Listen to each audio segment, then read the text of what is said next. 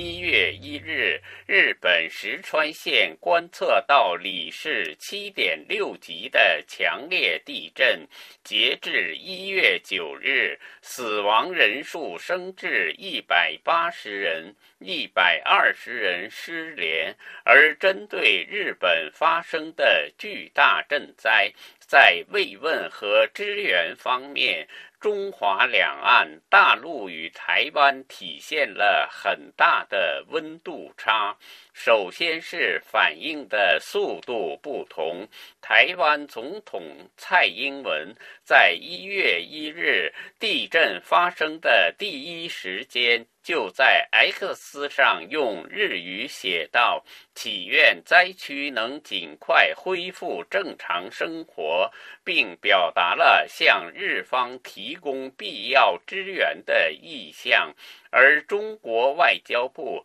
直到1月2日，发言人汪文斌才在记者会上表示，对遇难者表示哀悼，向遇难者家属和伤者表示慰问。他竟然没有提到对日本的援助。在1月3日的记者会上，汪文斌才在回答路透社记者提问时表示，我们愿意为日方抗震救灾提供必要的帮助。直到1月3日，中国国务院总理李强才就地震向日本首相岸田文雄致慰问电。第二，反应的级别不同。中国是直至3日才由二把手李强作出反应，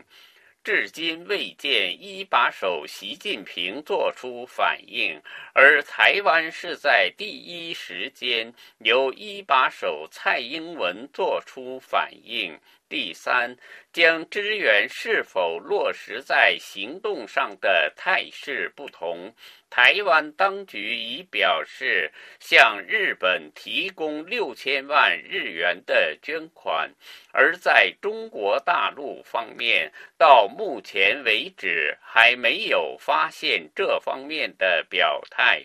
在向日本赈灾捐款和援助方面，这些年一直是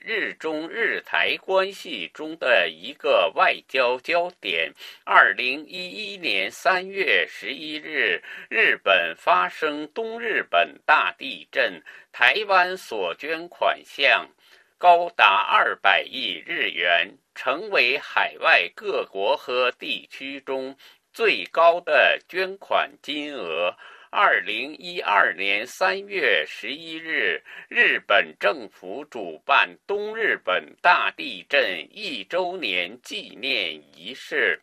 台北驻日本经济文化代表处副代表罗坤灿在出席纪念仪式的时候遭到冷落，没有获得日本政府有关部门的外交使节待遇，更没有获得作为外交官献花的机会。此事被自民党议员披露后，当时的日本首相野田佳彦表示道歉。中国在2012年出席了当年东日本大地震1周年纪念仪式，但2013年新上任的安倍政府以捐款最多为由，将台湾列入只有主权国家和国际机构才可以参加的指名献花环节，引发中方不满，中方拒绝参加。围绕救灾问题，日本、大陆、台湾的恩恩怨怨一直纠缠其中，而且还在继续。以上东京专栏由法广特约记者楚良一转播。